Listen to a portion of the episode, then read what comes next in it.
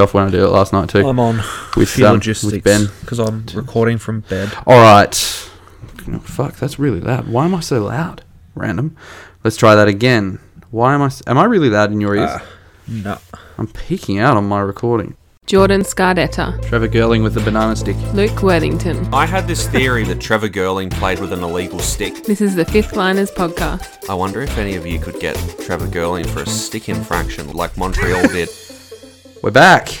We're back. It's been like a month, I guess. I think I think I looked into our SoundCloud today, Luke, and it was 29 days since you and I last uh, talked talked to each other via Skype. Uh, Yep. to, to record the podcast. Um, my apologies for that. I had fully intended when I went away on holidays to um, to record the podcast while we were there, and then I get up there and my 4G reception has 0.3 megabytes per second download Yeah, speed. wow. So it was uh, literally impossible to we be also able just to do yeah, it. we just didn't have a need to for for a couple of weeks there, and then uh, all of a sudden a bunch of news kind of piled up at once, and our simulation season ended, and we pretty much have the most to talk about that we've had in um like like all year for for episodes, and and uh, which is funny because really it's just like six or seven topics, which is really just like a normal episode in a in a normal Mm. Yeah. season. So so we're probably going to have our most uh, normal episode of all time. Just Yeah, pretty and an pretty close to it. Yeah, it's a, yeah news and interview. That's right. No segment today, so spoiler alert for those who listen along for it. We've just got a fair bit to get through, and we've got a fairly decent interview later on. Uh, we we went we dug back into the wells that have served us so well, and that well being the Perth Thunder. Um, and we've got a Perth Thunder guest on, so uh, there's your tease. Listen listen for that one later on. You probably know already from the from the episode title. Yeah. Um, yeah, Ben Breault will be joining us later in the show.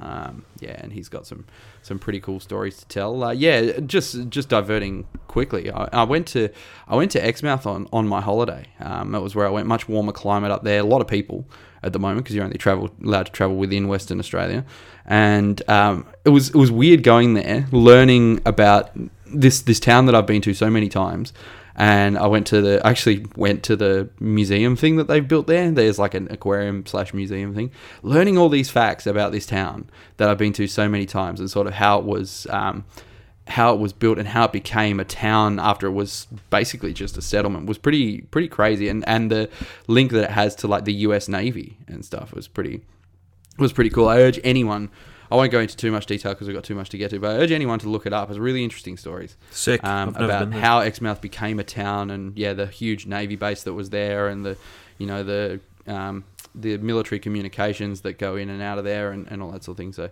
definitely worth a look up. Cool. Um, aside from being a really nice town to holiday in as well. Um, that was that was fun. That was where my uh, ten days of the holidays were spent before school came back. Um, yeah, so the season.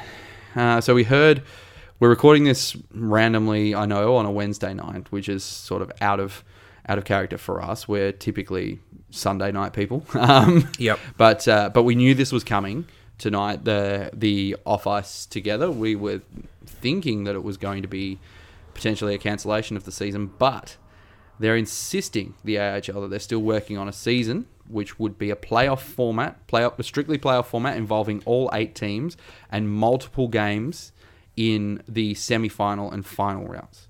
So I'm guessing three game series maybe um, in those rounds. Um, however, they might devise that that strategy, but that's what the return to play committee is working on but there are so many parameters placed on that and pretty unrealistic ones. So it's contingent on the opening of borders to um, Western Australia, particularly South Australia as well.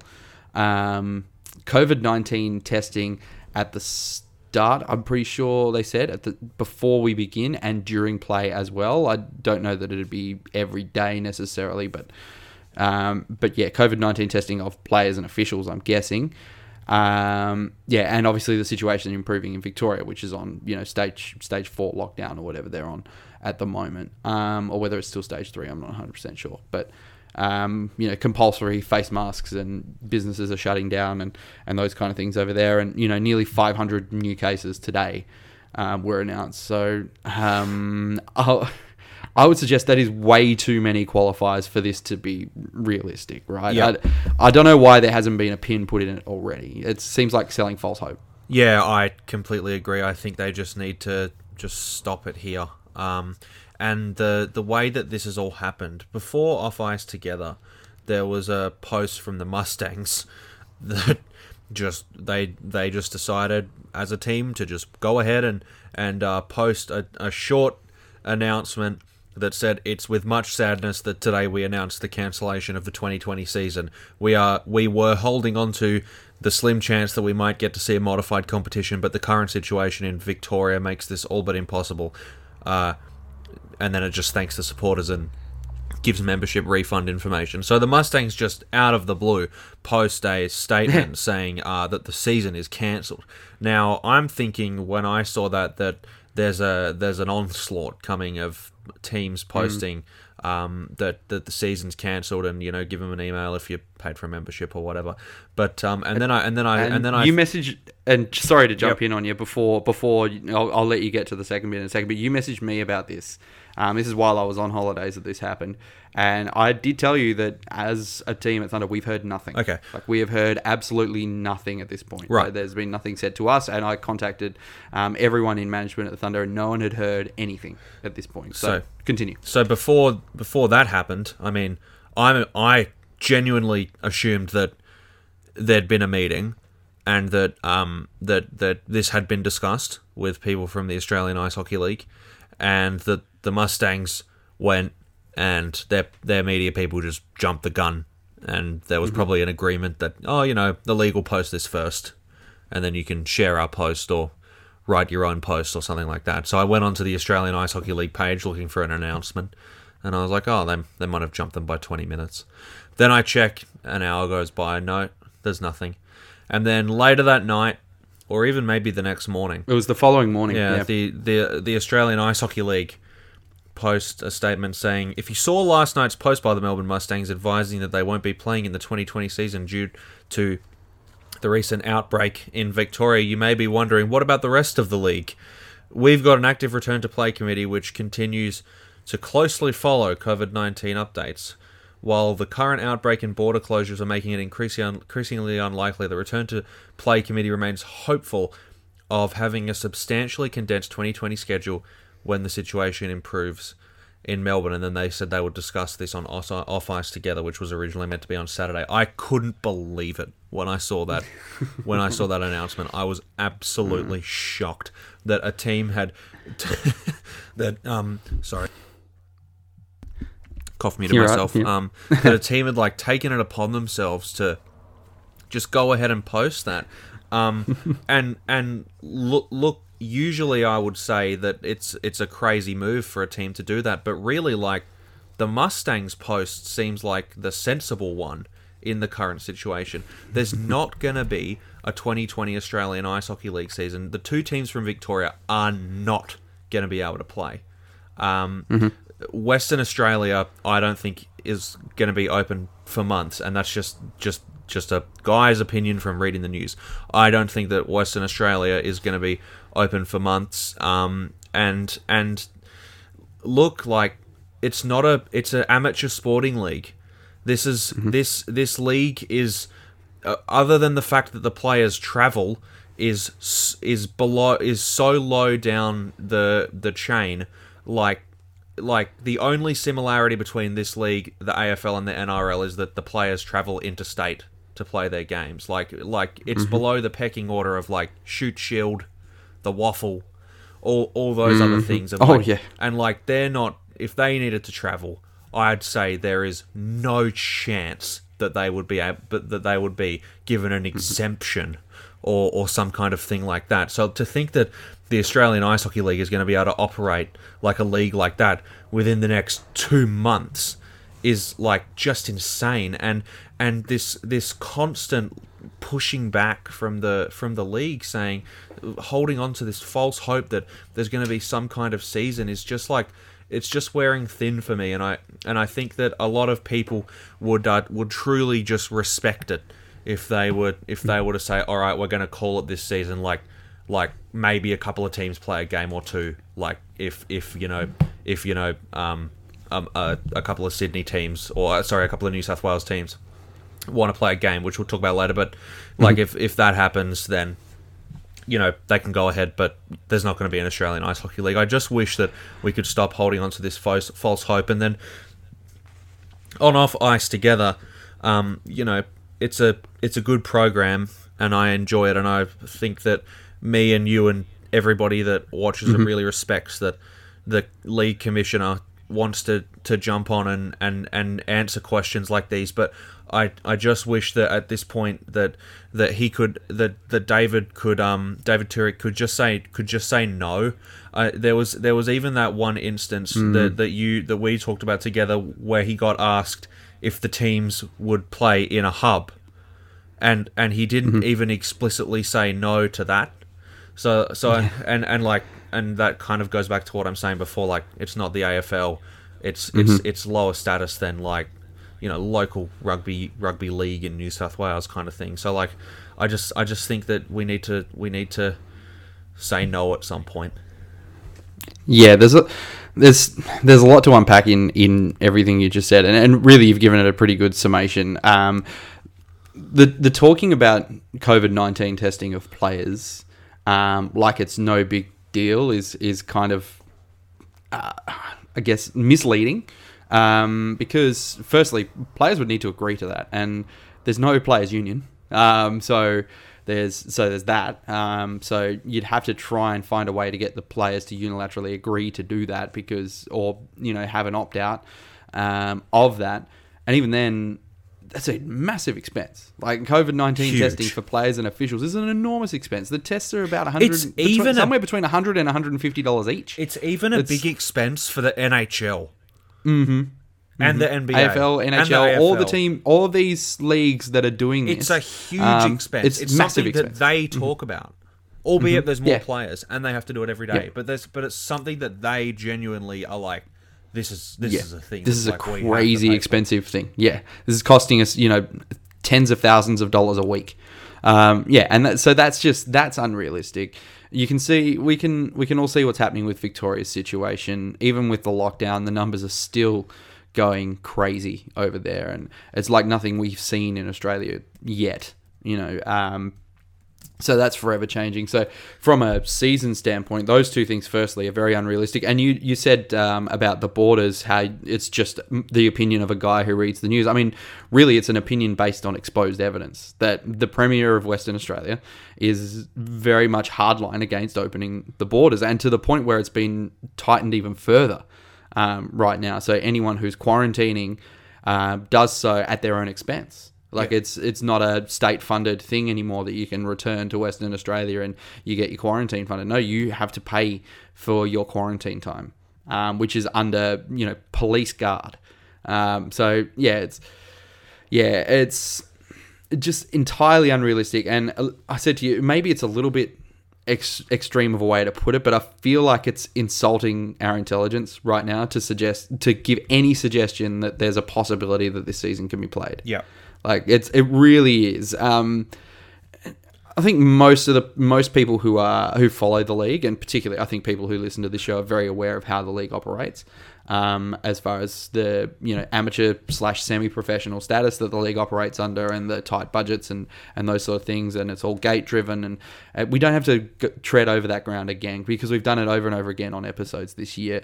Uh, But it's really it's a bit disingenuous now to pretend that something's going to happen this year of any substance. Um, you know, I don't, I the the ambition is admirable, I guess, but at some point you're right there's more respect in just saying no we can't do this. And david Turek, i've liked what he's done and we can talk a bit more about him because i like that when we hear him speak he speaks in specific things that are going to happen. He's not um, i've referred to previous commissioners as, as like a dreamer and, and speak in um, big themes rather than drilling down on specifics. Whereas David. Turek has been on on occasions really specific about strategies that he's going to undertake to help grow the league. He, as part of the commission, Yes. is going to undertake to help grow the league, and that's really good. He's been really good at that, but he hasn't.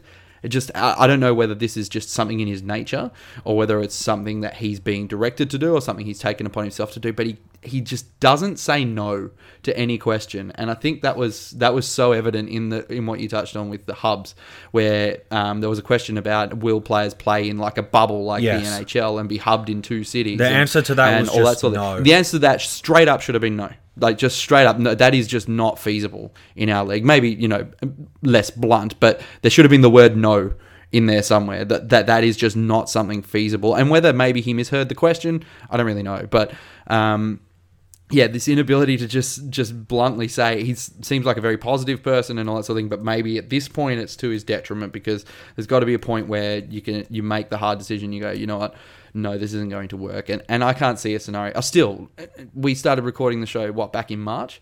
Um, I still can't see a scenario where this works. No, you know, me too, where too, this is yeah. a thing we can do. So it's really unfortunate, but um, yeah, I think that's where we're at. And the second part of that that I wanted to unpack was the the league's response to the Mustangs. I'd be really disappointed if I was. Maybe firstly, as a league, you'd be disappointed that the Mustangs have jumped the gun. I don't Yeah. know what's happened behind the scenes there. Um, I feel so- like something happened and there was a discussion and, and the Mustangs Yeah. got mad at something. That's just me. Yes, yeah. So they've jumped the gun and made um, made an announcement. Maybe it was, you know, maybe the discussion potentially. This is all speculation. Um, centered around the season continuing without the Melbourne teams.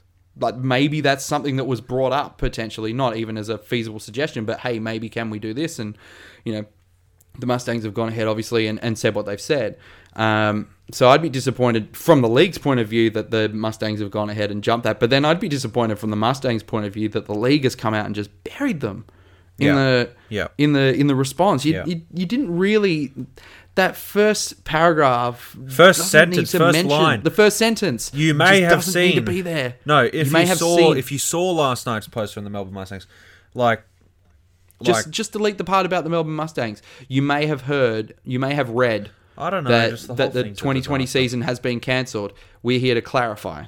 You don't need to bury the Mustangs whole and go, "What about everyone else?" It was just a bit of a weird way to put it, and it would have kind of felt from a Mustangs point of view like you were Yeah. being disrespected, and Yeah. yeah, not ideal. But all right. you know, Um so yeah, I think my yeah. So the crux of that is my opinion on the season going hasn't changed since March. So Yeah. and it doesn't look like it's got any reason to. So so Anyway, sorry. now we have a couple of like okay or good uh, off Mm-hmm. ice together things, which is a couple of social initiatives that David Mm-hmm. Announced, uh, including a partnership with We Got You and the desire for a Pride round. I mean, we t- we talk about um, not saying the word no explicitly. One thing he did it say explicitly is we want to have uh, an all team Pride round, like straight up, just said A it. nationwide. Yep. Yep. Yep. So and he and he said that um, uh, that's awesome. Um, we've pride the pride rounds kind of been a bit of a disaster sometimes. The the, the Mustangs have done it virtually perfectly in uh, in the um, in previous years. Uh, there was the time where the Adelaide Adrenaline were um, the being hosted by the Mustangs during the Pride round, and they kind of just like slotted in there perfectly, um, and uh, and became part of the Mustangs Pride game really well without kind of trying to be like, oh no, like we're the w- it was our Pride round and stuff like that. They kind of just slotted in there, did their thing, and and um, let it happen, which was awesome. Um, Mm-hmm. Then, but then there's kind of been the c- couple of times where it's felt a bit disingenuous from from um, some other parties. felt token, I guess, is probably Yeah, probably the from- best way to put it. yeah. Like slapped together, no effort. yeah, Yeah. there's been there's been the odd occasion, and you know we won't name any names, but No, no. where that's where that's happened, and I think if you're aware of it, you're you're aware of it. Uh, so ha- having him say that is really awesome. Um, I think that uh, all these words on inclusivity are, are literally meaningless um, until something happens basically um, because because it happens every single year that, that there's some kind of homophobic slur on the ice and, and until something happens um, and you know sadly it's almost definitely going to happen again um, so the real it'll it'll really be it'll really come through when something happens um, and um, and they take serious action against it. I think Yeah, that's so- I think that's when this matters. So I I guess you're being okay. There was a, there was an alleged incident last year involving a high-ranking member of a club, um, which was overheard by a lot of people um, involving a homophobic slur, uh, which hasn't, from what we can tell, been actioned upon at all. And so you're right. I, I like that they want to do it. I think it's great. Um, and I honest, like I, I said to you, I honestly think there's a chance that um, David Turek doesn't even know of these allegations. Um, uh, there's there's a well there's there's a possibility that that's the case. Um, so you know you're willing to I'm willing to cut him a little bit of slack on that. But if you're going to you know push forward with these initiatives and they're great initiatives, they really are. You really need to make sure that your house is completely clean Yeah. at at that point. And so you cannot have these kind of issues hanging over your head. It needs to be investigated. And even if the public outcome is nothing to see here, folks, we investigated it and there was nothing there, you know, um, at least there's an acknowledgement that there was an investigation and that, you know, it can't sort of be just swept under the rug. Oh, no, everything that's happened in the past is nothing and we're just moving forward, forward, forward. That's it. You know, there has to be the acknowledgement that, oh, yep, we've stepped wrong in the past. And we had the, the Kevin Vayu suspension last year as well. He, he had a four game suspension um, for it. So, I mean, that one you couldn't escape. It was on video. Um, like that was a that was an inescapable one. But um, but yeah, so that was that was something that did happen, which is a step in a positive direction. But you need to make sure that there's no skeletons in your closet if you're going to do this, because otherwise, you're right. Those words mean absolutely nothing. Um, as far as the We Got You partnership, I was just um, just did a quick cursory Google and and looked that up. So um, that is spearheaded by um, Patty Mills. Um, he's he's the one who's uh, spearheaded it. It's an athlete-led campaign dedicated to shining a spotlight on the issues athletes across all sports face, aiming to eradicate racism, exclusion, and discrimination in Australian sport. Yep. So it's specifically an Australian thing. Um, uh, if you saw the off ice together, you probably heard all the names uh, that were rattled off um, of high-profile Australian athletes who have become a part of it. I'm guessing the partnership thing they're saying there is they want maybe a representative in the Australian Ice Hockey League as a player to, to become a part of that movement, which is very much admirable and very much a thing that should be done. Yeah. Um, so I and I really really hope that happens. So that's um, that's a terrific initiative. Um, one thing before we move on to the next part that came out of because we're going to divert away from what happened in off ice together. Just a very quick one. He mentioned towards the end, and I know this isn't in your run in our rundown, Luke, so I'm going to catch you off guard here. Yeah. Um, he did mention towards the end um, the desire, and I think this is pretty huge, of the league to have player representation on the commission. Um, Yeah. So that that's they've op- they've openly expressed a desire to have player representation on the commission, which is um really if that if that is a genuine desire, that's a massive step. Because when when we've heard players' unions spoke about in the past, and you've interviewed guys on the show, Luke, who've um, who've been advocates for um, for a players' association of some description, and, and we've talked about it a fair bit and how um, important it would be for the you know for the desire of the league to be professional, you need the um, play. I need a players' association to become a thing.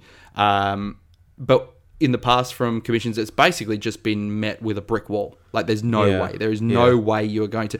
But the the commissioner now has publicly expressed a desire to have player representation on the commission, which is outstanding news for the players. Yep. Surely. Yep, I think so too. I, th- I think that uh, that there would you'd be hard pressed to find a player in the league that wouldn't think uh, this is one of the most important issues that they face as players.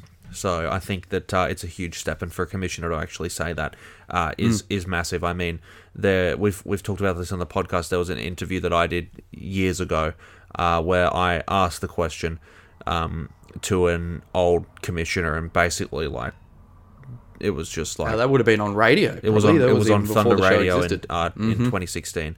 Uh, it was like it was like I don't even know how to put it into words. The, the the stare that I got after asking that question. So to hear an, a commissioner actually say it is uh, awesome.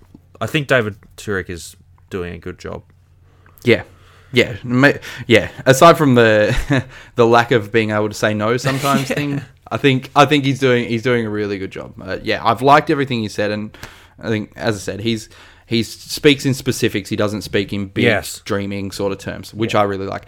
Um, next topic to cover is a awkward one. Um, on the back of speaking about the wanting to involve the league in the We Got You movement, Ice Hockey Victoria put out a video on their YouTube page. Um, would have been the last couple of days um, that that went out. All really good intentions. Um, about inclusivity and um, you know wanting to show some unity um, to to people who feel discriminated against about the league, but um, they included very unfortunate and very and ha- they have apologized and retracted it since, uh, but very unfortunately included the All Lives Matter hashtag, and then capitalized in the caption or in a comment was All Lives Matter as well. Um, we all know the intent behind some people saying that, um, but you have to know by now that that has been mobilized as a um, as a uh, as an anti anti racist slur. I guess is probably the way to, to Yeah, way to yeah. to put it is like the anti anti racist movement. Um, yeah, that it's just you got to be more aware. It's really, I was I was a bit stunned by it because we haven't seen one for a while. I know that, that when it first happened, um, when the when Black Lives Matter first um, really kicked off in earnest, what about six eight weeks ago, um, that that we saw a few slip ups from people with the All Lives Matter hashtag. But by now, it's it's very well entrenched that that is not something you want to be promoting. No. Um, that that yeah, and it's really unfortunate that this happened, and I'm glad I'm glad that I looked on um, that YouTube video today, late late today, and that there's an apology attached to it. I, I'm I'm very glad that that's the case. My my heart would have sunk if I had have gone on there and it was still there. Yeah, I guess like they've been posting a couple of videos, like videos saying it's not okay and stuff like that to to tackle discrimination and things like that in, in hockey in Which- Victoria. which sorry to cut you off was the um, that was the hashtag um, of well sorry the the um, the tagline of the anti-racism movement probably about seven or eight years ago I think um, it was Oh. racism it's not okay and then it became racism it stops with me Oh. um, for a little bit that was sort of the the general overall but that was a long time ago it's been it's been a long time since that it's become obviously Black Lives Matter everywhere this year um, so yeah so that was that's probably where that came from I guess Okay, sure. So so yeah, right. Well, they've been posting things like that, so they're clearly some somehow um, invested in in in doing this.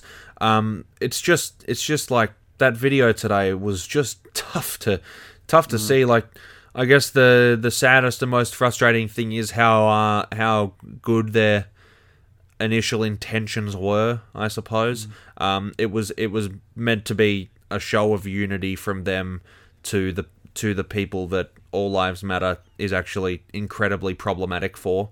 Uh, it it's um it's just sad they uh yeah like you said I don't know how at this point in uh in the last two months especially you can look at something like that and think that it's okay. Um, but yeah, it, I I I think um, I'd like to put it down to, to being just an honest mistake. Um, I, I I just want to think that um, it's it's just something that that uh, me and you will will never know um, the the true extent of. Um, so I just implore uh, everybody to just um just uh, go and go and educate yourself on Black Lives Matter by and, and I know that's such a cliche saying go and educate yourself, but just just go try learn. Um, go go watch a documentary or or uh, listen to a podcast or, or read a book or something like that, and just and just understand um, uh, what uh, the kind of the kind of implications that uh, something like that has. For sure. And and you say it's cliche, but it's but it's cliche because it's true in this case. It's yeah, it's one of those things that yeah, it is all about education. That's what that's the phase we're in right now. Um, you know, as much as we can, try to educate people. Try not to clash too much. You know, as much as you can, try to use everything as, as a teaching moment and a learning moment. No, just So- yeah, just read a book. Like, go Mm-hmm. Yep. go find the new Jim Crow and go and watch uh, Thirteenth on Netflix just as a start, and then you Mm-hmm. and then you'll understand um, thirty times more if you if you didn't initially why uh, why stuff like this happens. And I mean, you can be someone who before uh, doing those two things as a starter, you, you know, you might think that you understand it and you you have really good intentions and you understand Black Lives Matter, but just just go watch them and you, and you kind of just get like way more of a scope. Yep, It's for sure. it's- yeah, I, I think people should uh, put, should do that. Yep, hundred percent on board, on board with uh, with that for sure. Um, getting, I guess, away from the heavier subject. This is why it's important, Luke, to do a podcast every two weeks. I think in this climate because we had this talking point down for the podcast when we were going to record a couple of weeks ago, and uh, now it's it's kind of maybe irrelevant. Uh, Ice Dogs versus Newcastle is a thing that is happening. I think our Was talking the point back excited- then was a was a Wilson Cup. Yeah, was the that was the exciting headline that we were going to go with, and now we've had to add the the addendum maybe, um, because obviously we all know the um, the situation. For anyone who missed it, um, it was a article in the Newcastle Herald um, that was. Uh, basically, the, the Newcastle North Stars and the Sydney Ice Dogs were going to play uh, a um, a series against each other. The Sydney Bears were originally part of planning, uh, but they had some uh, issues with player availability and those kind of things, and they weren't going to be able to feasibly ice a team. I think there was some expense issues there involved with um, with using Macquarie as well, finding ice time for these extra games, those kind of things. So there was going to be a two team series: Sydney Ice Dogs versus Newcastle North Stars uh, between. Um, you know uh, the Hunter Valley and and Macquarie Ice Rink. But uh, since then, obviously with uh, with the COVID nineteen situation uh, deteriorating somewhat in New South Wales, that's becoming less and less likely. Luke. Uh yeah, I think that um, from what I read in the news, they're going to be asking people not to uh, like travel from the Hunter to Sydney, or at least recommending it like they used to um, at the start of the restrictions. So yeah, I I don't know how likely it is it'll happen. I really hope it does. Uh, it'd probably be better if it happened in Newcastle. Uh, Because they have broadcast capabilities, uh, there's there's you know way more Newcastle fans that'll be available to go to the game. Uh, the the ice time will be um, you know cheaper rather than playing it at Macquarie. So um, so yeah, hopefully hopefully they can do it. And uh, I think the biggest thing is for it to be live streamed because I think that uh, so many people will watch that if there's a game of Australian ice hockey. Yeah, man, and I think we've seen that even on the games that you're commentating at the moment, Luke. The IH IHWA games that uh, people have a thirst Ah, yeah. for for hockey. That's yes, awesome. so yeah, yeah, which is which is pretty cool. So you've you've seen a few you've seen a few good games there. So you know, imagine if it is you know teams with the uh, put it in inverted commas brand power of Newcastle North Stars versus Sydney Ice Dogs instead of Flyers Blue versus Flyers Orange. Um, you know, what blue could versus be Flyers orange. I'd, I'd almost rather watch sometimes. That's, a, that's like it's a pre- fifteen per Thunder players in the one game. you know? I talked to Ben Breault about that in the interview. Actually, just just teasing a little bit more. Talk about the Flyers Blue and um, their uh, their training regime, which is uh, which is worth a listen if you if you Really? Do right off the do top. they of the interview, so train? you don't even have to. Uh, just just have a listen. All right, Okay. just just have a listen. Well, I gotta just, wait. Just leave that in there. Yeah, you have to wait until after we finish recording to, to listen well, to yeah, it. I have to wait until everybody else listens to it. I Yeah. don't get an advanced screening. No, well, usually you do. Usually you're the one conducting the interviews, and now out of the blue, Yeah, I all get of a sudden, I get I- second by second updates when I'm doing Yeah. the interviews. Yeah, I'm going to have two interviews in a row all of a sudden. Oh, um, yeah. Draw draw back the curtain. I've got this this week's one and probably next week's one as well, which is I'll get onto that in a minute.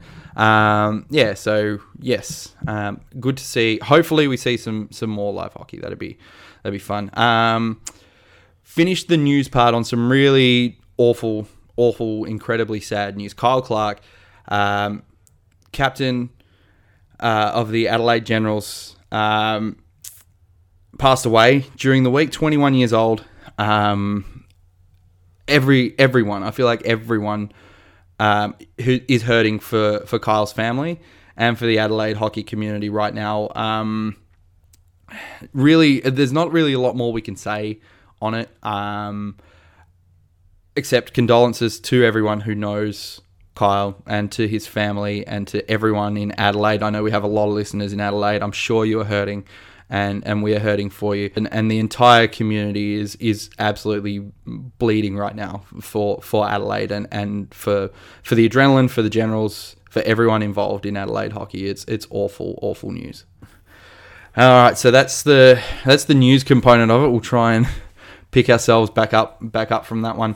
Um, AIHL 20. This is the final update we get to give on the AIHL 20 simulation because we have a champion. The Capital City Brave, CBR Brave, are the champions this year. Overtime win over the Perth Thunder, four to three. After the Thunder went ahead late in the last 90 seconds, they took the lead, three to two, on an Andrew Cox goal that was reviewed for a kicking motion. Um, and then uh, they leveled it up with 24 seconds to go. Jesse Gabriel, because who else? Who else? Yeah. Aside from simulated Jesse Gabriel levels it up, and then Connor Riley wins it in overtime. You and I commentated those three games of the finals. Of course, the Melbourne Ice forced the Thunder into the longest game of the year um, in the in the first semi. Uh, the first overtime was only a minute away from finishing when when Luke Marcotte simulated Luke Marcotte scored the goal um, to win the game. Um, yes, it was it was fun. You you sat at you sat at my place um, at a safe social distance for uh, for um, what three hours Yeah. or so, three and a half hours. We it took us to do this one. Um, firstly, your thoughts on commentating a fake game?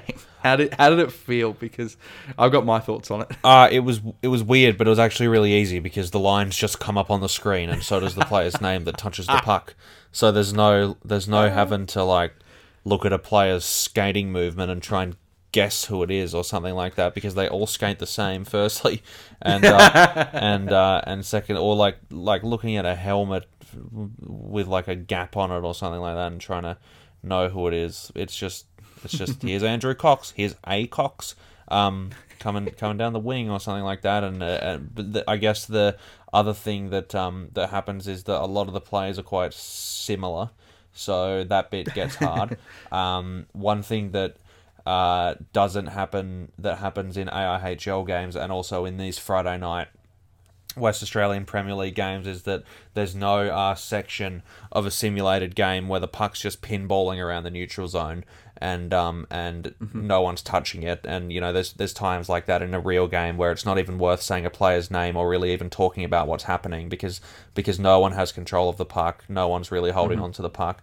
So so there's no uh, kind of awkward moments like that where you need to fill time. So I thought it was I thought it was pretty fun. It was it was easy I thought. I thought it was easy. Yeah, it was easy, but it was very weird.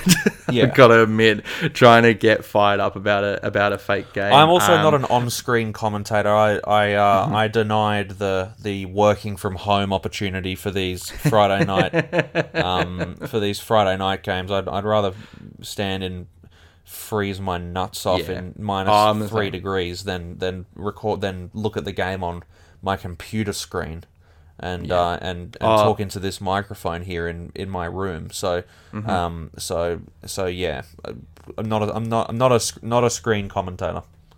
Yeah, I, I had to for the for the ones that I did um, because of Cockburn's capacity rules for IHWA. I had to commentate them from home. Um, yeah, it was it was a bit it was it worked fine, but definitely much rather be there um, for sure. And I'm I'm actually a bit worried and concerned about this trend in professional sport um, in Australia that seems to be happening. I know the NBL did it this year um, for the whole season. Um, and yeah, and obviously I'm worried that because commentators now on uh, on the AFL are calling from home or calling from other studios, um, you know, via a screen, that this will become a oh look at how much money we saved sort of measure, and then you kind of lose the you know. You were at the game. You feel the excitement of everything picking up. It I mean, becomes yeah, a bit that- fake that and just sucks. disingenuous. So yeah, yeah. I, I think for me, I think the NBL commentary sucked this year. But Oh, really? I didn't really watch too many me. Yeah, it wasn't wasn't wasn't good um, because there was no atmosphere there, and like you know, this is me going off on another tangent. But if you want to save money on flying your commentators across the country, how about you employ some local commentators as freelancers? Maybe that'd be a good idea. Yeah. Um, you know, there's plenty of talented guys who are you know scrapping away on community radio stations. Um, anyway, um, yeah, so that was it was a bit weird commentating the fake game, um, but you know, fun. You and I, you and I had some fun with it, and we made up shit on the spot. It was kind of cool. Um, you definitely led that. I thought the first game felt a little bit lacked a little bit, and then when you started making up uh, the the tweets and Facebook messages, What do you and mean stuff, making up? yeah, that was fun. Uh, it was fun for anyone who missed it. Go back and watch it. It was a lot of fun. Um, yeah, you, if you if you get a spare like forty minutes, just you know, fast forward through and listen to us absolutely just pile on um, the the fake referees. it was Yeah. good. Um, so now that the end of the season's come, uh, leading scorers and award winners. So, all right, the top. I'll just go to the top. Let's say five in the leading scorers because that that rounds out a nice number. Luke Marcotte won the scoring title, 22 goals, 20 assists, 42 points. Jesse Gabriel, uh, 20 goals, 16 assists for 36 points. Jake Riley, 20 goals, 16 assists, assists for 36 points. Andy Kamenzine, 18 goals, 17 assists for 35 points. And Kieran Webster, 17 goals, 18 assists for 35 points. Were the top five Yep. in the league. Um, so I've gone some novelty. Oh, and goalie stats. Um, apologies to anyone who followed the goalie stats when I was posting the the um, the lists at the end of each week. Um, it wouldn't let me order them by save percentage. It was really weird. Weird. Um, I wanted to always because that's I think that's a more useful stat than goals against. But when you go to that screen where I can see every goalie and all the stats, it defaults to sorting it by goals against average, and I couldn't change it. So you you would have seen that like you know um, the best goaltenders in the league with a 900 save percentage were all like you know fifth and third and whatever down the list, and you know like Nico Vixton was right at the top of the list, but his save percentage was sub 900 all year. So um, Matt Climie with a 922, uh, 361 goals against average, played the most minutes out of everyone. Just he played 1647 minutes compared to Anthony Kimlin's 1646. um, yeah, so Jesse Gordichuk with a 915, Anthony Kimlin with a 912, Garrett Bartis a 904, Sebastian Anderson a 903. Nico Vixton an eight and Tom Munro an eight ninety nine, Jaden Pine Murphy an eight ninety eight. Um, they were your uh, and Dane Davis an eight ninety six was were your um, regular goaltenders. Uh, Matt Climie and Sebastian Anderson were the assist kings of the goaltenders, six apiece. Nico Vixton five assists, Garrett Bartis four, and uh, yeah twos and ones for the rest. Um, there were three shutouts on the year. Um, one to each of Sebastian Anderson, Jaden Pine Murphy, and Garrett Bartis. Garrett Bartis' one was a 52 save effort, if you don't mind. Wow. Which I had fun cutting that highlight pack together. That was that was pretty hilarious to the marching music. That was cool. Um, so anyway, I've gone with some novelty awards to start with for the season. Uh, Knuckle Chucker of the year was Bert Malloy. Um, for two reasons. One, he was the only guy who got into more than one fight on the year. Um, he had two on the season. Um, so, and the second reason was that in his second fight, which was against simulated Liam Jeffries, he actually landed. You know, this simulated player lands a punch on the face that actually, even though it was a simulation, kind of made me cringe a little bit Yeah, yeah. because of the because of the you know the the engine that the, the physics engine they use for plays like the ragdoll engine. Um, you just kind of you know watch this simulated fist hit this simulated place and a lifeless body draped to the ground, and then when you're listening to the commentary, oh he's out for the rest of the game. It was ooh.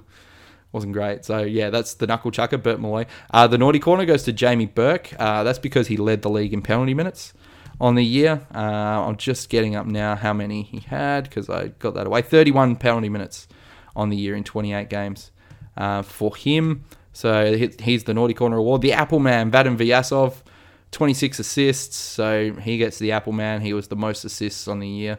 Got more assists than I think uh, three quarters of the league of the league got points. So he was he had a big year.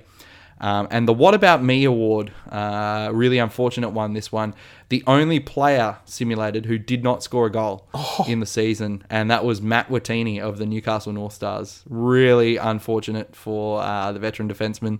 Um, yeah, that's that's really unfortunate. The only player in the whole league to not score a goal. Got three assists on the year, but did not score a goal. So that's really unfortunate. And that was um, We'll get to the likes and dislikes shortly. Um, the real awards, goaltender of the year, Matt Climie. We already touched on him, a 922 save percentage. Uh, defenseman of the year, Rob Hazelhurst, six goals, 23 assists, 29 points. Um, I think was his stat line. I'll just get that up for sure um, to make sure I get that right. Rob Hazelhurst, yeah, six goals, 23 assists for 29 points on the year. Uh, big year from him in a team that uh, were barnstorming in the league. Rookie of the year, James Irwis of the uh, Sydney Bears, 18 year old, had 12 points on the year, one goal, and 11 assists as a third pair defenseman for the Sydney Bears, even though I think he plays forward in real life. I had to fill out the roster somehow. So he gets Rookie of the Year. Local of the Year, Jake Riley uh, for the Adelaide Adrenaline.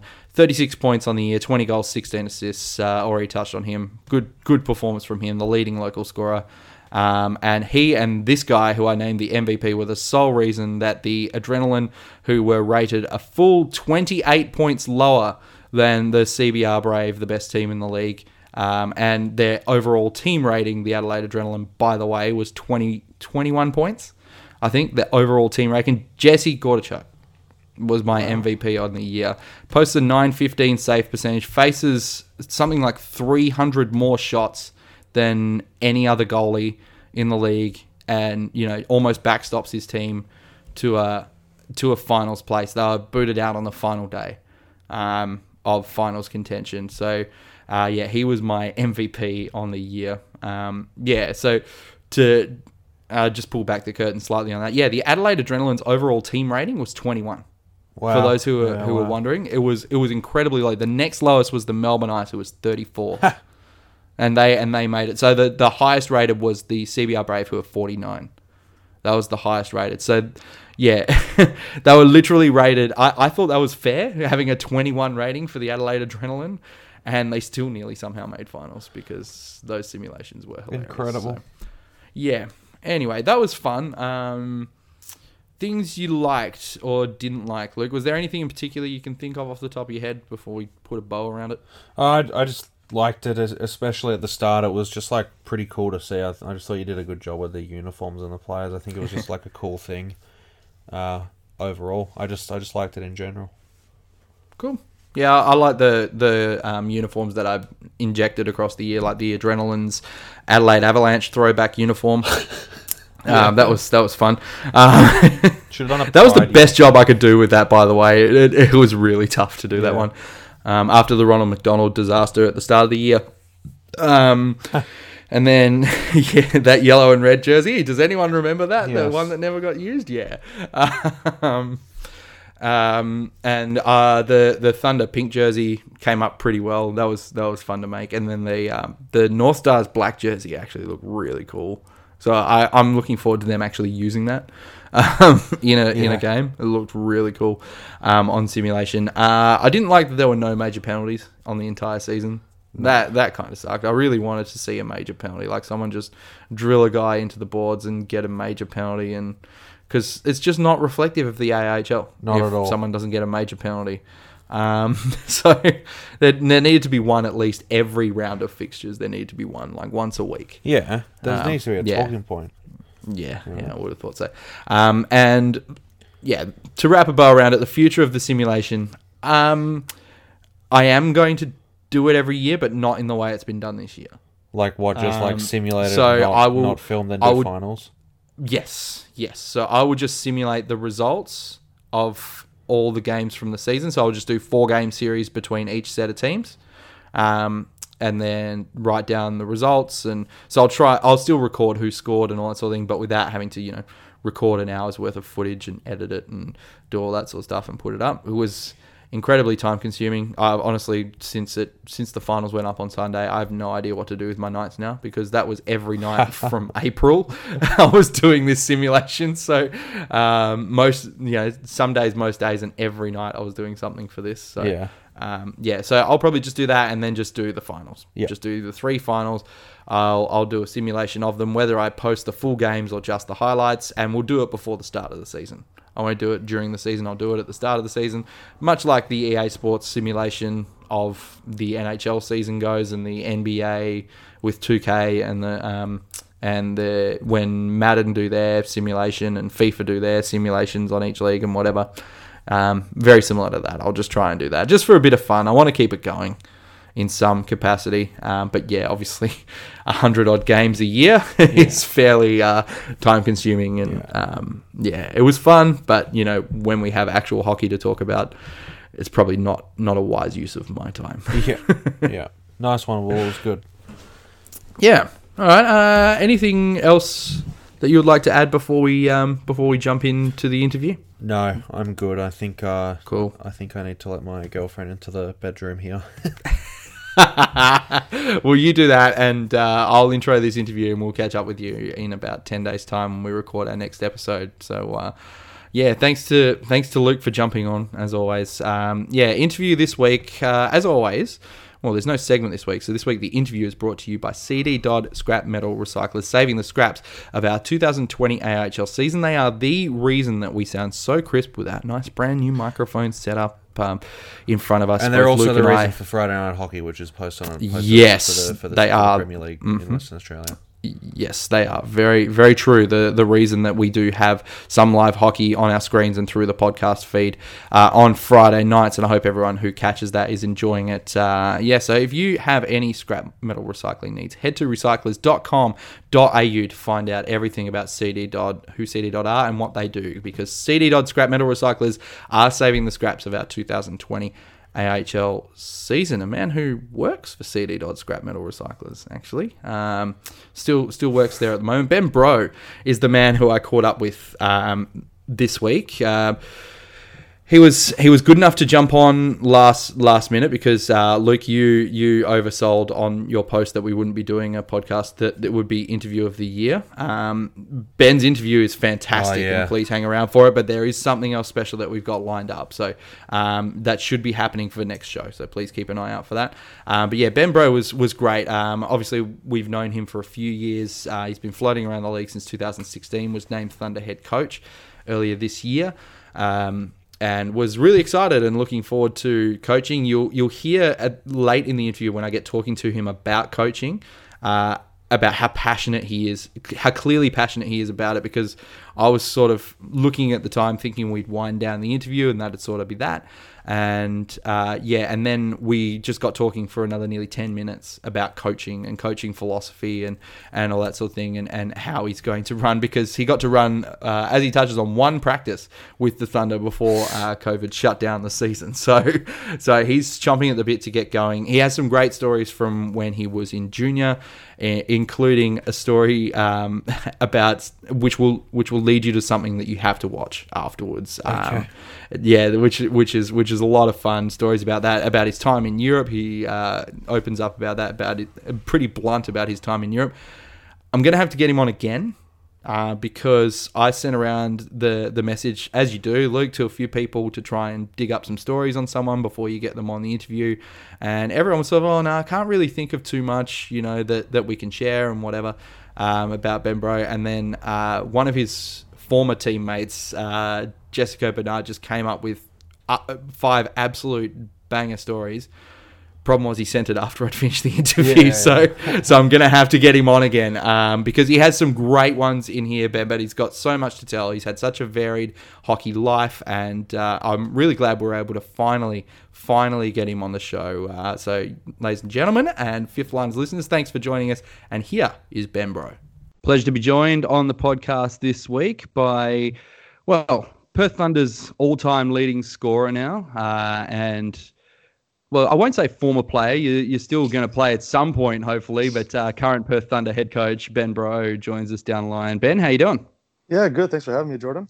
That's all right, no problem. Uh, good to have you on the show after all this time. It's been a few years, and you've been sitting yeah. right there in front of us. And I thought, you know what, we'll, we'll get you on uh, while the league's uh, been in lockdown most important thing first off the bat, uh, losing coach in the AIHL 20 simulation in overtime. How how did that feel finding that out during the week?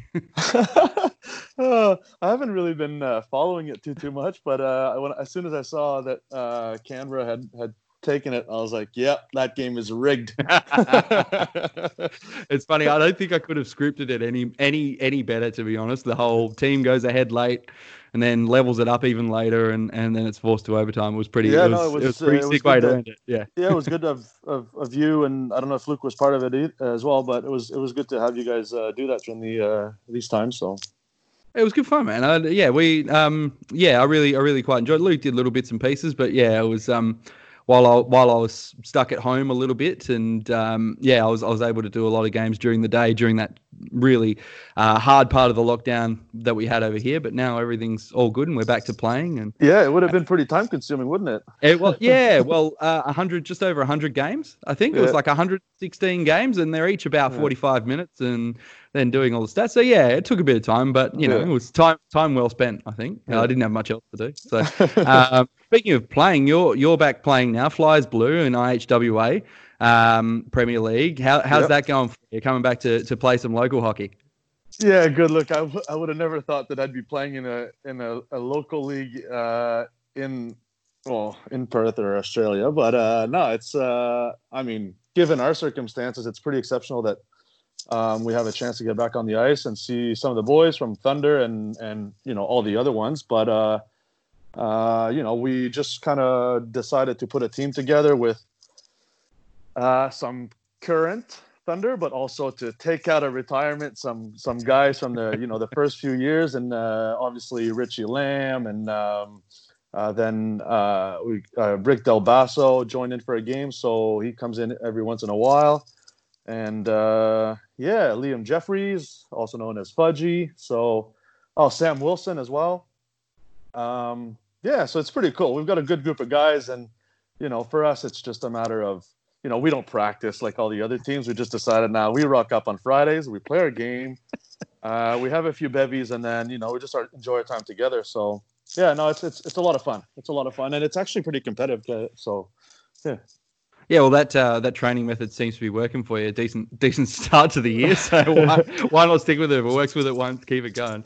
yeah, yeah, yeah. No, and it's good also that uh, you know we got um, CD Dodd and front row screens to uh, live stream the games, and uh, well, I mean, obviously for Thunder fans, it's an ex- it's it's a really good thing, but I think uh, just for Australia, it's nice to at least see some kind of hockey, and uh, yeah, so good on them for uh, you know doing all that. So that's pretty cool.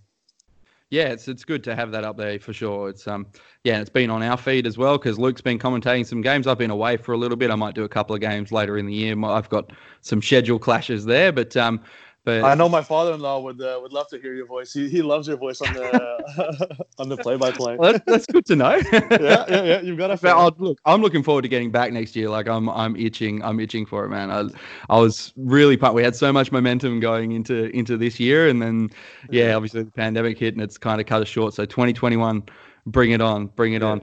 Hey, um, Pembroke, Ontario is is where you were born, and uh, I'm guessing where you where you grew up. Tell us tell us about Pembroke, little little town about an hour and a half out of Ottawa. you know what? I actually know nothing about it. Um, my da- um, no, my dad was in the military, and um, I was born uh, there. But then he got posted uh, eight months after I was born to Germany. So I actually moved to Germany for about four years, where- it, you know, it pretty much all started for me for hockey. Um, but yeah, no, I don't know much about Pembroke, unfortunately. but uh, I started my hockey in Germany for um, when I was three and four, and then we moved to Montreal, which is where I actually, you know, grew up. Where that's where I kind of, that's what I call home. Yeah, I was going to say. Uh, so I did. I did look at Pembroke, and I thought, oh, you got drafted to the Q. So that seems a little bit, Yeah, uh, a little yeah. bit odd that you ended up in the in the QMJHL. But that that explains it. Um, So you fell in love in in um, in Germany, as you said, and then yeah, head head to the well QM in AAA first, and then you head to the QMJHL after that. Uh, tell us about your first few years of experience there, because I'll, I'll get to your last year in the QMJHL a little bit Yep. later. Uh, Yeah, when, yeah, when no, you um, yeah. Um, I was, I was, I had a really good uh, midget AAA season. I was ranked pretty high. I think um, I would have been ranked first overall when the last uh, scouting reports uh, came out, and then I ended up uh, going out fourth because pretty much the first team wanted a forward, which is where I was ranked for, but uh, they went with another guy, and then the second and third wanted a, a defenseman, so they weren't going to pick me. But yeah, so I went fourth, and I got drafted in Baie-Comeau, which is where the draft was being held. So um, you can just imagine the the atmosphere for a really small city. Um, just the hype that was around their first overall pick and pretty high ranked as well for fourth. So um, it was a pretty cool experience to to live it in that city, and um, yeah, that's where I spent the next um, four seasons of my my five uh, junior career uh, season. Yeah. Yes, tell us about um, yeah playing playing in the Q. Obviously, we we've had guys come through the Thunder who are who are from the Q, who are from um, who've played in the and who've played in the WHL. Obviously, fairly contrasting because cities are close together. Tell us about playing for for Baie-Comeau, and I can imagine um, getting drafted, yeah, by by the by the hometown when you're 16 years old. What like how what were your thoughts on that experience at the time? Um, I, well, I was really excited. I was really young, and uh, I've always been since probably the age of bantam. You know, always had hopes of of perhaps making it one day, or at least getting drafted or whatnot. And um, you know, Baie-Comeau is a really small town. Um, and uh, yeah, when when you know you rock up in the city as a 16 year old first round, uh, you know first first uh, round pick, and um, everybody already knows your name and stuff like that. So it was, it was pretty cool. Um, unfortunately, the first my first two seasons we weren't really good. Um, but, but, I mean, you know, that was some of the years where you had guys like Sidney Crosby and Chris Letang and Brad Marchand in the, in the league and um, some other older guys. Uh, but um, no, it was good. It was it was a really good experience. It was seven hours away from home, so I was in a billet. So that was my first experience um, in a billet, not necessarily away from home, but to live with another family and stuff. So, and I had uh, an amazing, an amazing time with my billet. They were really good to me. We still talk to the like uh, these days, so it's uh, we catch up every now and again. But um, yeah, it was a really cool experience. For sure, and then you then you move in your last season of junior to to the Quebec Remparts, and very famous head coach. Um, Yep. You've probably been asked about this in numerous times uh, when you when you've been in Australia, but I'm gonna gonna ask you again about it. I've just read down, and anyone who is uh, listening to the podcast, um, I urge you to go to Patrick Roy's Wikipedia page around this time that you went to the Quebec Remparts and see the things that were happening and and the sort of firebrand that he was. What was your experience with him as a coach? Because some of the incidents are just mind blowing before you got there. Yeah, well, there was one really big incident the year before I got traded there, but um, which was the one where his son ended up in a fight um, with another goalie. But um, it it was a great. I had a great experience with him. I know a lot of players have had some really bad experiences, but others have had a really good experience with him. And and for me, I think I fall I kind of fall right in the middle. Uh, where sometimes it was pretty bad, but you know most of the time it was really good with him. Um, one of the things about him is you know if you've seen him as a player or as a goalie back when he was playing, um, he was a really intense guy. Really wanted to win, would do anything to win. Um, as a coach, exactly the same thing. And he'll be honest with you, like you know, if if if I had a a bad shift, he'd let me know if I had a good shift, he let me know. So he was pretty honest with that and very transparent. But um, yeah, no, it was really intimidating. The very first phone call I got, man, like I here I am at my dad's house in the summer, uh, just chilling by the pool, and I know that I asked, like I've asked Baie-Comeau to trade me, um, and the idea was to uh, get me closer to home for my very last season, so my, my my dad, my you know all my family could come to as many games as possible being my my fifth and last year. So, um, yeah, and then next thing you know, I'm just sitting next to the pool, just you know, having a cold water, and uh, get a phone call from Mr. Patrick Roy, and I was like, "Hey, sir." yeah, I was gonna say, how do you address Patrick Roy, a Uh, NHL legend, when he yeah, no, and I mean, I grew up a, a Montreal Canadiens fan,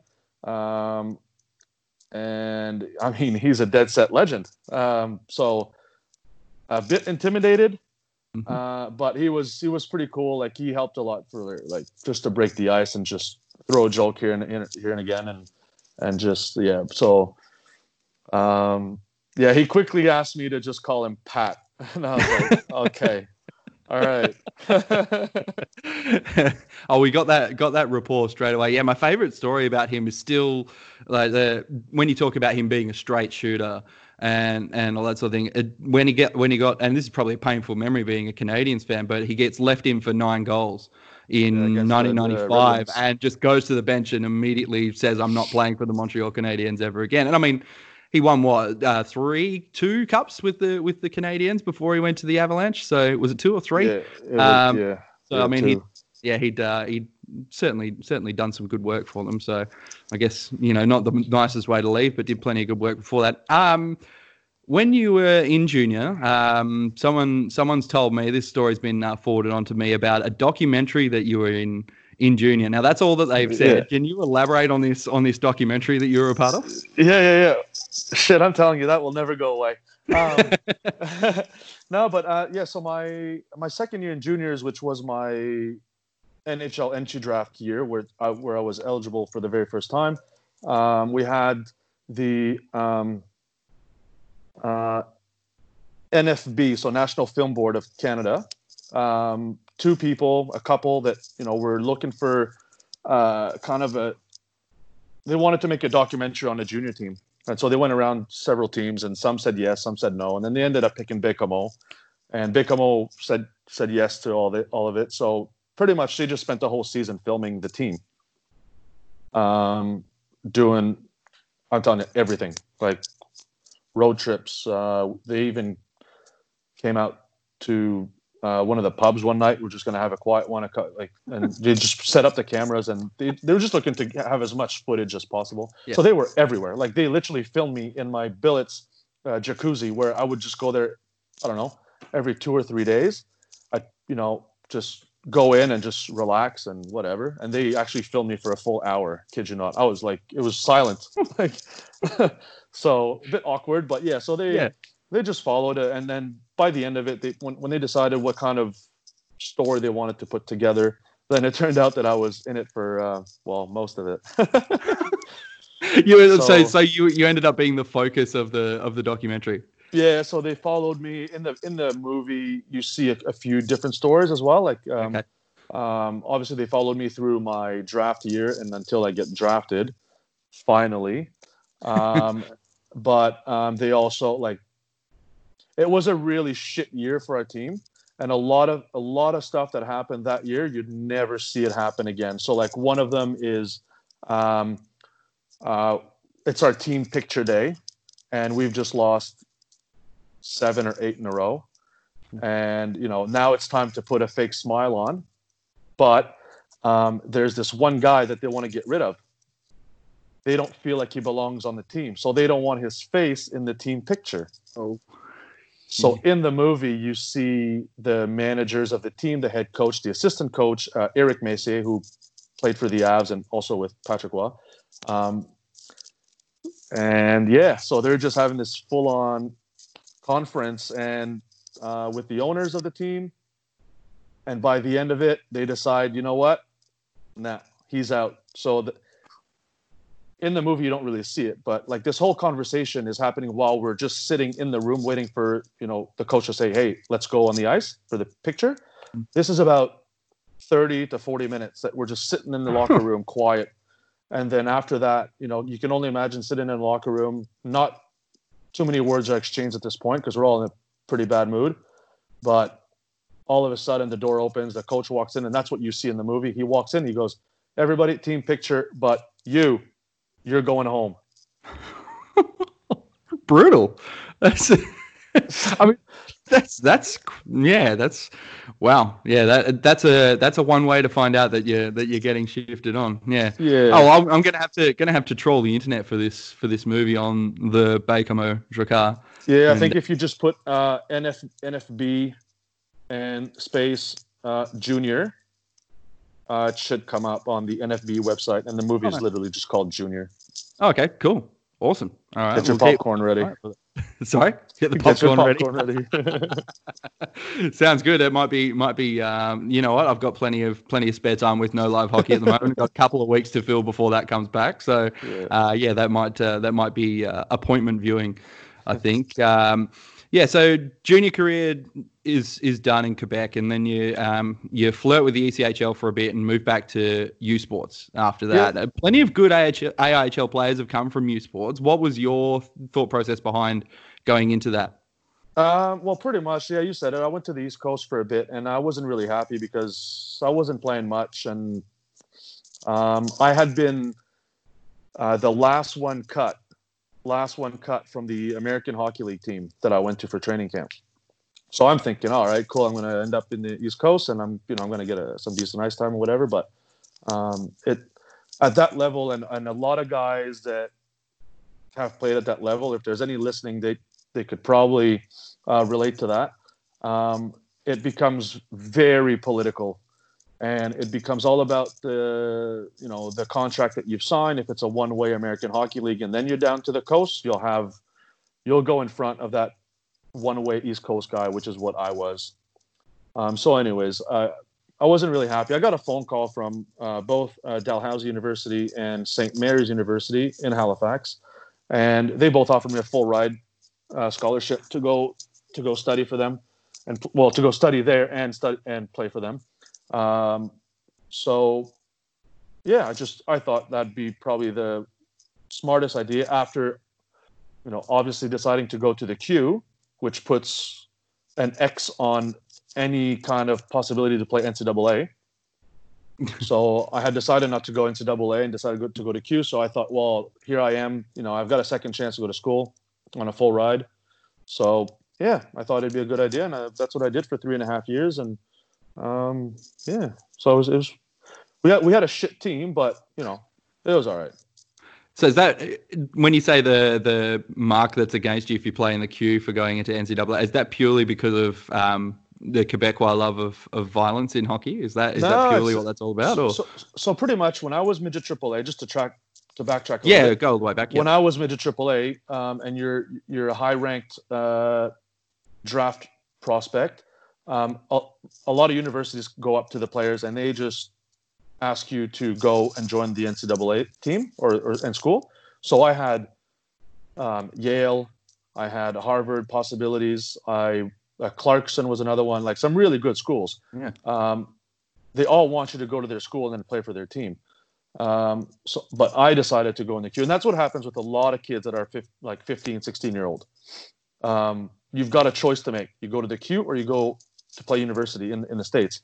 And the thing is, it's only, it's pretty much only a one way street where if you decide to go to the Q and you attend training camp for, I forget how many days, that's it. You've committed to playing in the Q and you cannot go to NCAA. Um, but you can go to NCAA for a season or two and go to the Q whenever whenever you want.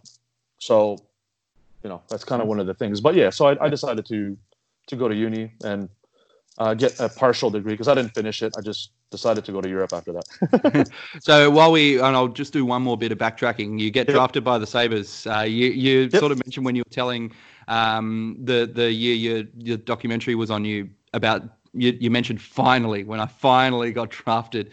What Mm. was that? Because you went what 207th overall, something like that. Yeah. What was what was that feeling? What was that feeling like? Because I can imagine that it's sort of. Um, is there bittersweet that like oh I wanted to go higher or is it just all right now I'm drafted it's it's my time to to shine Uh, the latter. I was just happy to be drafted. Um, it's it's a really long day, and and the thing is, um, you know, I was ranked because I played in the um, CHL Top Prospects game, and that is normally whoever is ranked in the top three uh, rounds, um, but obviously not including Europeans. Mhm. Um, so, you know, and I've got the agent telling me like, "Oh, you're yeah, you're going to go in the third round or whatever." Um, but as we all know now, it didn't happen. But the thing that that was that made it long is that I'm told third round, and then you know there's I don't know North Carolina is about to pick, and the agent just kind of just kind of nudges me and goes, "Hey, this is it," and then they select and John Doe from wherever, yeah, course. and I was like, oh fuck. So, uh, but yeah, it was a long day. Um, but you know, at the end of the day, I was just really happy and it was good. I mean, I got you know out of it, I got two training camps, and I you know I was followed by the the Sabres development squad and, and all that. So it was it was a pretty unique experience, and I had the chance to go directly to main camp because I don't know how they do it now, but um, Buffalo didn't have any um, rookie camp. Yeah, okay. So, uh, and a lot of teams had it back then, but um, I just went right to main camp with, you know, fucking Chris Drury, uh, uh, Daniel Briere, Jason Pominville, Max Afinogenov, like Huh. Ryan Miller. Like it was, it was insane. And we're all split into two or three teams or whatever it was. And yeah, so it was pretty cool.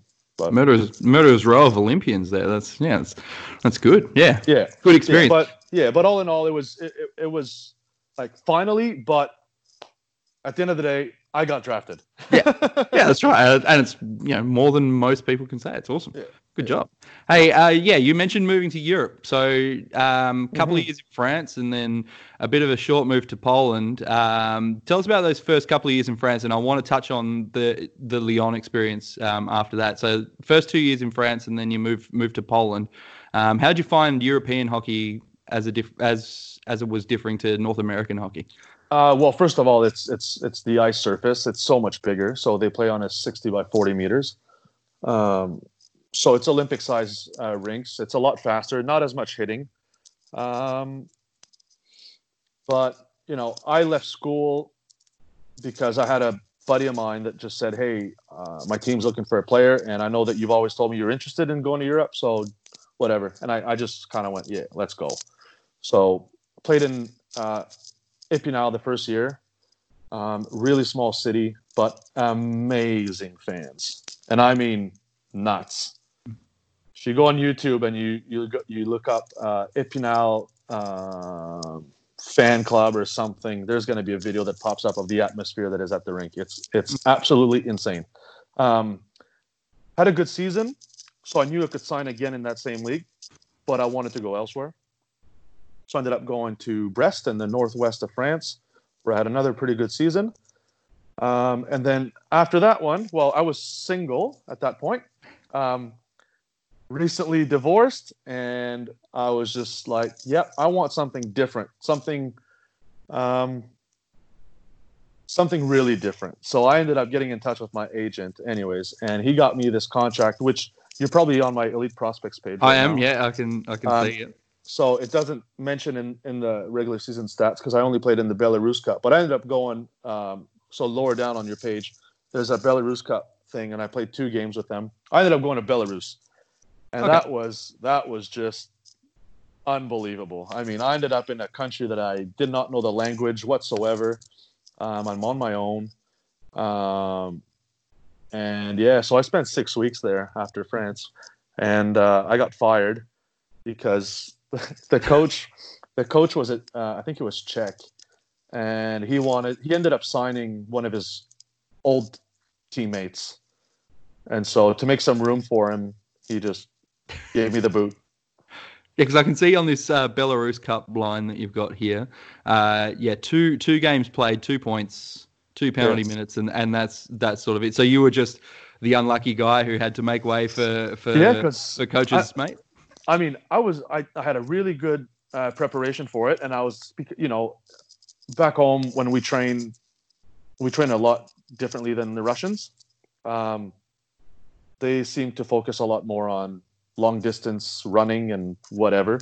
I'm I'm not a runner, and I I'm used to doing interval training, so I'll go on like hard for 30, 40 seconds, and then I'll, which is representative of a hockey shift. Mhm. But anyways, um, but yeah, I rocked up in in uh, Grodno, Belarus, and um, I did not know what to expect. But tell you what, first day we trained, it was off ice for three weeks in a row, no on ice because the their arena was getting some uh, some stuff done to it because it had to be uh, it had to be uh, what they were in the Champions Hockey League, so it had to be to have the regu- uh, regulated for the Champions Hockey League. anyways, long story short, first three weeks, um, off ice training only. And first day, got to go for an 8k run in the in the like cross country, like in the woods or in a, in a park somewhere. I don't even know. Um, I finished last, Oh, and uh, you can only imagine like this Belarusian team just signed this Canadian player. They're, they're they all have these big expectations, and here I am just finishing last in a run. But it gets better.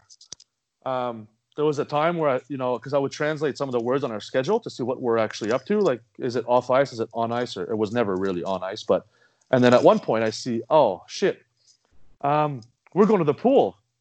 Like, oh yeah, hell yeah, quiet day. Nah, it's not. You rock up to the pool, and um, they ask you to go for a 1K swim in the Olympic-sized pool. Um, 20 laps. It's not so I'm bad. not, a, I'm not. I'm not a runner, but I am not a swimmer. yeah, that's that's a that's a brutal one. Like I I do swimming instruction for a living, and I still we we have to do the 400 meters thing to um, do. Uh, what they call our in service before we start any series, and I struggle with that. So one kilometer of it, yeah, it's well, brutal. I might. I might need some lessons, Jordan. I'll tell you that because uh, I'm I'm the one you'll see in the pool, like swimming like a little dog. just getting those little arms, just just that little bit out in front. Need that full extension. See, yeah. see, I'll, I'll give you swimming lessons. You give me skating lessons. I think that's Oh, a good deal. that's a deal we- yeah. But yeah, all that to say that the impressions were not great off the ice, and then I it, I think I was just in the bad books from then on, and I, I, I oh so anyways, that, but yeah, that was that, and then I went to Poland. Uh, Poland was a bit different, a bit of a morbid place to be, but um, yeah, people were miserable. It's they're, it's yeah, it was a poor city. I I hated it, absolutely hated it. I'll never say anything good about that place. I mean, and I mean Sanok, Poland. I know that Krakow, uh, Cracovia and uh, and Warsaw are, are nice places, but where I was when was, was an absolute shithole.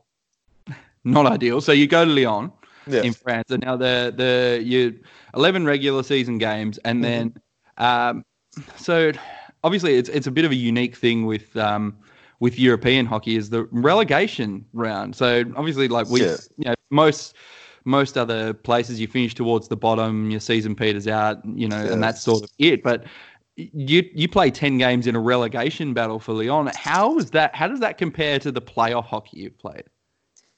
it's it's the same. It's you're you're there for survival. So whether it's for to win the cup or just to keep the the team in that elite league, um, it's just the exact same. the The atmosphere is the same, and um, it's just that you're you're not playing for that big trophy at the end. It's just that you know, which is kind of strange because you know if um, I mean, I did pretty good in the relegation round, Mhm. um, but like here I am, like I'm actually playing to to fight for that team to stay in a league that I'm like I knew I wasn't going back to that team the year after. Mm. Um, so it's kind of weird, you know. Yeah, it is. Yeah, so you're fighting for the club, but not. I mean, yeah, in playoffs as well, but at least you kind of get like if you win the trophy at the end, you kind of get a little bit of prestige. But um, I knew that I was leaving, so I was just like, ah, screw this. But yeah, it ended up going well. But yeah, never went back. And then that's when you when you arrive here in, in Australia. What was what was the allure of Perth? What was what brought you to Perth? What was Um, well, to be honest, um, I was playing in Lyon with the, the now head coach of the Melbourne Mustangs, uh, Max Perrin, and he's the one that told me to try to go play in Australia during the off season because he's, again, I was single, and I was just ready to move wherever, and so he said, "Oh, I signed with uh, with a team in Melbourne, Australia. Um, maybe you should try to to to get there and and just enjoy your enjoy something different again and i was like yeah sure. So what you know i just ended up to be honest i i emailed probably every single team in the league um including a couple in new zealand actually. Um yeah and then uh who was it with? Uh newcastle. I spoke to gary dory and he had told me that they had all their imports already. Um and I almost signed with one of the Sydney teams, but I forget which one it was. And then, but the one that I got in touch with directly and that was interested right away was was just Stan. Mhm. So, and then we had a we had just you know because the way we normally do it now that I know about it, just have a Skype conversation, get to meet each other, and then if he gets a good vibe, then you know we just things just, just move along. But yeah, so that's pretty much how it happened. I was ready to go just wherever, to be honest with you. So you you end up here. Um, so we know why you came here. Why why'd you stay? What what is it that, that made you that made you stay in Perth? Because it's four Now, been seasons now. Would have been your I fifth this year. I already said once I was divorced before, and then I was single. Well, I'm happy to say that now I found love in Perth. So there you go. All right. So there's a happy ending. Uh, but yeah, no, um, I came the first year with absolutely zero expectations, but just to come here, explore a different country that was like obviously completely different um, in a lot of ways, but yet still similar. But yeah, so I just wanted to explore something different, and you know, by the end of it, uh, I met Whitney, and um, yeah, things just kicked off. Really, never wanted to go back again. Except I did. I, I went Yeah, you for a did short for a brief moment. Yeah. I went for a short stint in the LNAH, but um, I was I was not enjoying myself there, so I decided to get in touch with Stan again, and to ensure that I had a job if I came back. And and uh, Chris Dodd from uh, City Dodd was willing to take me back, and uh, we just yeah we just went that way. and the, and the rest is history, as they say. And now all-time leading scorer, and and hopefully soon to be head coach in the next year or so. Um, over the last four years, That's if I don't get fired before the end, the, the start of the of next season. That'd be pretty. zero games experience on the card. You, your Perth Sharks better do okay because you know that's that's all you've got uh, got riding on you as far as experience goes. If the Yeah. Sharks if the Sharks go uh, into the tank, mate, you, you could be in a bit of trouble. yeah, which, yeah, which I must say I do really enjoy coaching this group of kids right now. It's been really awesome for the last year and a half. So yeah. Um, yeah, before we get into um, the imports that you've played with and me quizzing you about them a little bit, um, Oh, oh, started God. the Perth Thunder Ice Hockey Academy. Um, Yeah, yeah, yeah. yeah, with with Andrew Cox. How's how's that been? Because that's this would be what a two and a half years now you've been doing that for. Yeah, yeah, yeah. Well, I mean, it, it has slowed down drastically in the last few Oh, months, but uh, um, yeah, no. Listen, I try to I try to run some camps um, with some of the Thunder players just to you know get some familiar faces around the minor hockey here in Perth. Um, try to run about you know four to six kind of clinics a year just to keep the, the, the players moving around and doing something different than just um, the regular team practices, which are not necessarily um, targeted towards their personal skills, more more so like especially in the in minor hockey. So um, I just because I've I've been part of so many hockey schools when I was a kid, and I thought that you know. Um, I'm in Perth. There's there's not much on. I know that that JFK with his um, NSA camps is doing really well in Newcastle and Sydney area, which is really awesome. Um, but yeah, I thought, yeah, why not give back to the community um, every now and again, and and yeah, just help out a little bit. So yeah, it's been, it's been going pretty good. I, I just I just do it, you know. It's just it, I just enjoy it really. So Um, so in your time you've played here, so I'm trying to run run through in my head the the imports you've played with. So um, we had Jessica Bernard and Michael Dorr in the first year. You were here, and then it, then it would be been and Heemskirk, yes, in net, yep. Um, and then with uh, DeSalvo in net with um, who was that? Who was there in the second year? So these this is the years that I'm. um, was it Graham Mason the following year? nope. Um, no, he was the year after that with um, with Zlansky. Um, yeah. so uh, Jessica uh, came back. So uh, Jessica came back, and oh, Christian Oulet was the other one. That's one. right. Yes, Yeah. yes. So three French Canadians in that second Yep. year. That's where I wanted to get to. Ah, um, okay. Yeah. How how was that experience for you playing with a couple of French Canadians, and you had that top line? Uh, was your best season in in the league that year? What was that? What was that season like? Two French Canadian guys playing on a line with you. Was there just instant chemi- chemistry there? How'd that go? How'd that come? on? yeah well yeah i think it was it was we had a really good balance um, you had the big body with with jessica that um, a big presence on the power play on the point um, and then christian with, with with a really good shot and and you know i was able to find chris quite a bit and and, and jessica on the power play and stuff. So we kind of complemented each other really well.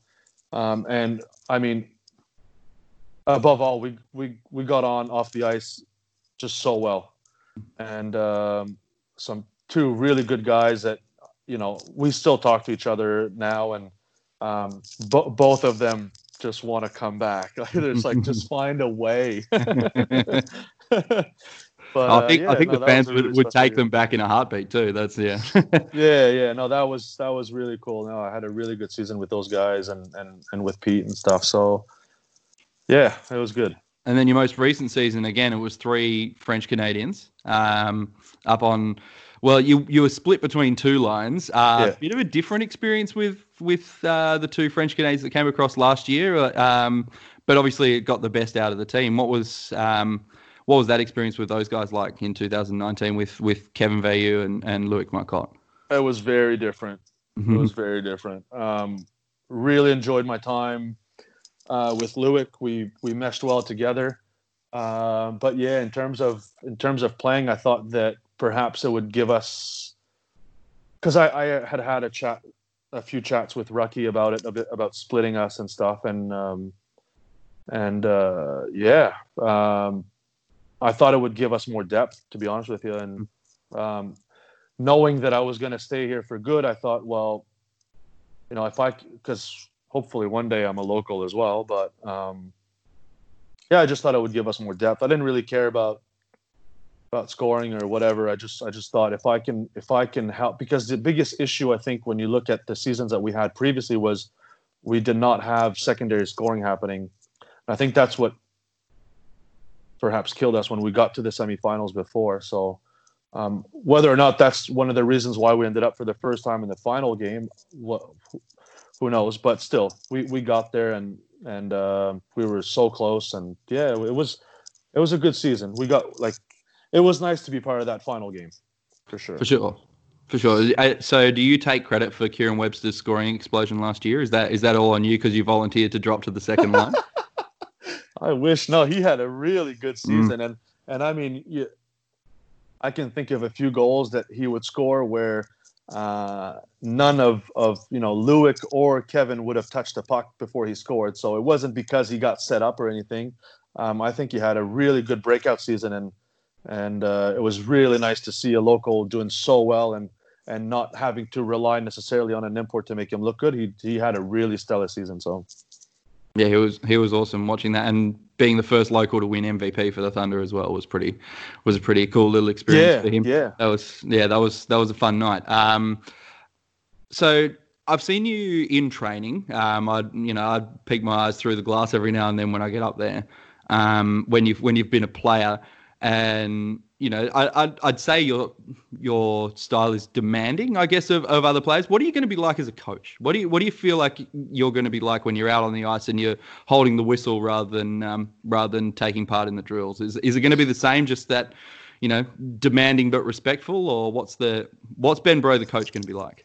Yeah, well, look, I, there, there's one thing that, um, well, I mean, I only ran one practice with Thunder before this whole thing yeah. happened, but um, one of the things that I had mentioned at practice is is that I know that I'm young. I know that I'm one of the boys, uh, but there needs when when the way I said it is off the ice, no worries. Um, you know, we'll go for beers, but you know, after the game, we'll, we'll whatever. That's fine.